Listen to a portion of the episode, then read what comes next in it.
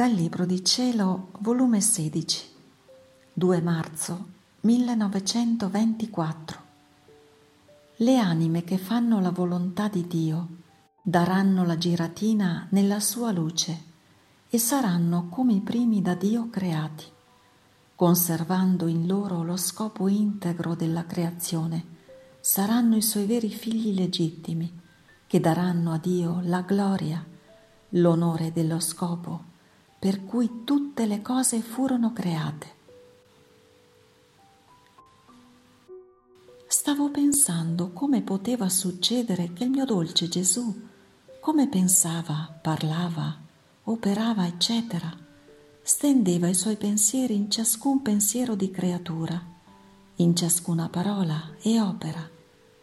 Ed il mio amato Gesù, muovendosi nel mio interno, mi ha detto, Figlia mia, nulla c'è da meravigliare di ciò. In me c'era la divinità con la luce interminabile della sua volontà eterna. In questa luce io scorgevo in modo facilissimo ciascun pensiero, parola, palpito e atto delle creature. E come io pensavo, la luce che io contenevo portava il mio pensiero a ciascun pensiero delle creature e così la mia parola e tutto il resto che io facessi e soffrissi. Vedi, anche il sole possiede questa virtù. La sua luce è una, eppure quanti non restano inondati da quella luce? Se si potesse vedere tutto l'interno dell'uomo, pensieri, palpiti, affetti, come il sole invade ciascuno con la sua luce, così farebbe scorrere la sua luce in ciascun pensiero, palpito e altro. Ora, se ciò può fare la luce del sole, senza che scenda dall'alto in basso, per dare a ciascuno il suo calore e la sua luce, eppure non è altro che l'ombra della mia luce.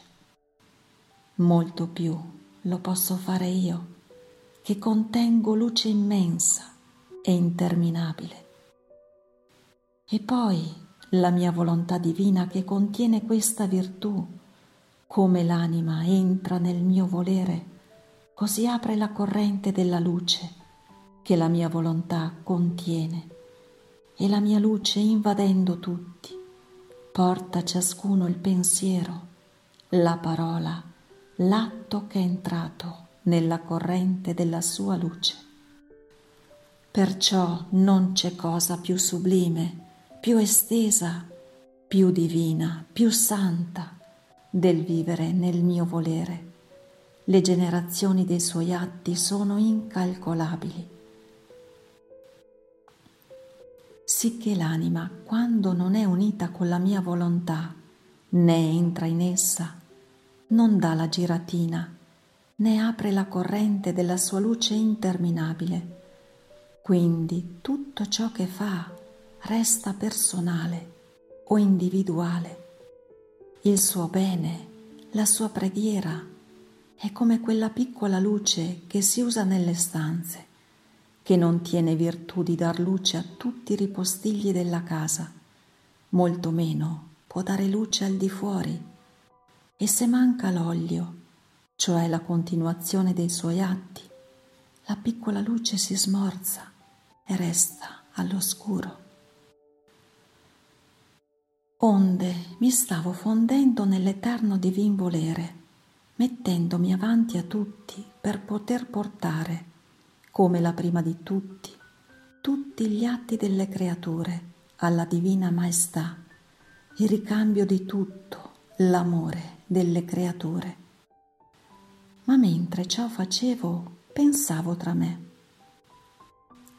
come può essere che io possa andare avanti a tutti, mentre sono nata dopo tante generazioni? Al più dovrei mettermi in mezzo tra le passate e le future generazioni che verranno. Anzi, per la mia indegnità dovrei mettermi all'ultimo e dietro a tutti. Ed il mio amabile Gesù, muovendosi nel mio interno, mi ha detto, Figlia mia, tutta la creazione fu creata perché tutti facessero la mia volontà. La vita delle creature doveva scorrere nel mio volere come scorre il sangue nelle vene. Dovevano vivere in esso come miei veri figli. Nulla gli doveva loro essere estraneo di tutto ciò che a me apparteneva. Io dovevo essere il loro tenero e amante padre e loro dovevano essere i miei teneri e amanti figli. Ora, siccome lo scopo della creazione fu questo, ad onta che altre generazioni siano state prima, questo dice nulla, saranno messe dopo, e la mia volontà metterà per prima coloro che saranno e che sono stati fedeli nel mantenere integro lo scopo per cui furono creati. Questi siano venuti o prima o dopo, occuperanno il primo ordine innanzi alla divinità. Con aver mantenuto lo scopo della creazione, saranno distinti fra tutti e marcati come da fulgida gemma dell'aureola della nostra volontà. E tutti le daranno loro il passo libero perché occupino il loro primo posto d'onore. Non c'è da meravigliare anche in questo basso mondo succede così. Suppone un re in mezzo alla sua corte, ministri, deputati, eserciti. Va il suo figlio principino, ad onta che tutti gli altri siano grandi. Chi non dà libero il passaggio al piccolo principe, che prende il suo posto d'onore accanto al re, suo padre? Chi tratta col re con quella dimistichezza degna di un figlio? Chi vorrebbe biasimare questo re, questo figlio, che adonta che questo figlio sia più piccolo di tutti, si eleva su tutti e prende il suo posto primario e legittimo presso il re suo padre? Certo, nessuno, anzi, tutti rispetterebbero il diritto del piccolo principino. Scendi più in basso ancora. Supponi una famiglia. Un figlio è nato prima, ma non si è voluto occupare di far la volontà del padre. Ne ha voluto né studiare né lavorare. È rimasto quasi incretinito nel suo ozio, formando il dolore del padre. Ne viene un altro figlio alla luce e questo, sebbene più piccolo, fa la volontà di suo padre, studia, giunge ad essere un professore degno di occupare i più alti posti. Ora, chi è il primo in quella famiglia? Chi riceve il suo posto d'onore presso il padre? Non è forse l'ultimo venuto? Sicché, figlia mia, solo coloro i quali avranno conservato in loro lo scopo integro della creazione, saranno i miei veri figli legittimi. Col fare la mia volontà hanno conservato in loro il sangue puro del loro Padre Celeste, il quale le ha dato tutti i lineamenti della sua somiglianza, per cui sarà tanto facile conoscerli per nostri legittimi figli. La nostra volontà li conserverà nobili, puri, freschi, tutto amore per colui che li ha creati. E come nostri figli che sempre sono stati nella nostra volontà e che mai hanno dato vita alla loro, saranno come i primi da noi creati, che ci daranno la gloria, l'onore dello scopo per cui tutte le cose furono create.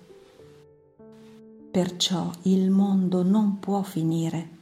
Aspettiamo la generazione dei nostri figli, che vivendo nel nostro volere ci daranno la gloria delle opere nostre. Questi avranno per vita il solo mio volere. Sarà tanto naturale in loro il fare la volontà divina, spontaneo, senza sforzo, come naturale il palpito, il respiro, la circolazione del sangue, sicché per loro la volontà divina non la terranno come legge, perché le leggi sono per i ribelli, ma come vita, come onore, come principio e come fine. Perciò, figlia mia, ti stia solo a cuore la mia volontà, né volerti dar pensiero di altro, se vuoi che il tuo Gesù compia in te e racchiuda in te lo scopo di tutta la creazione.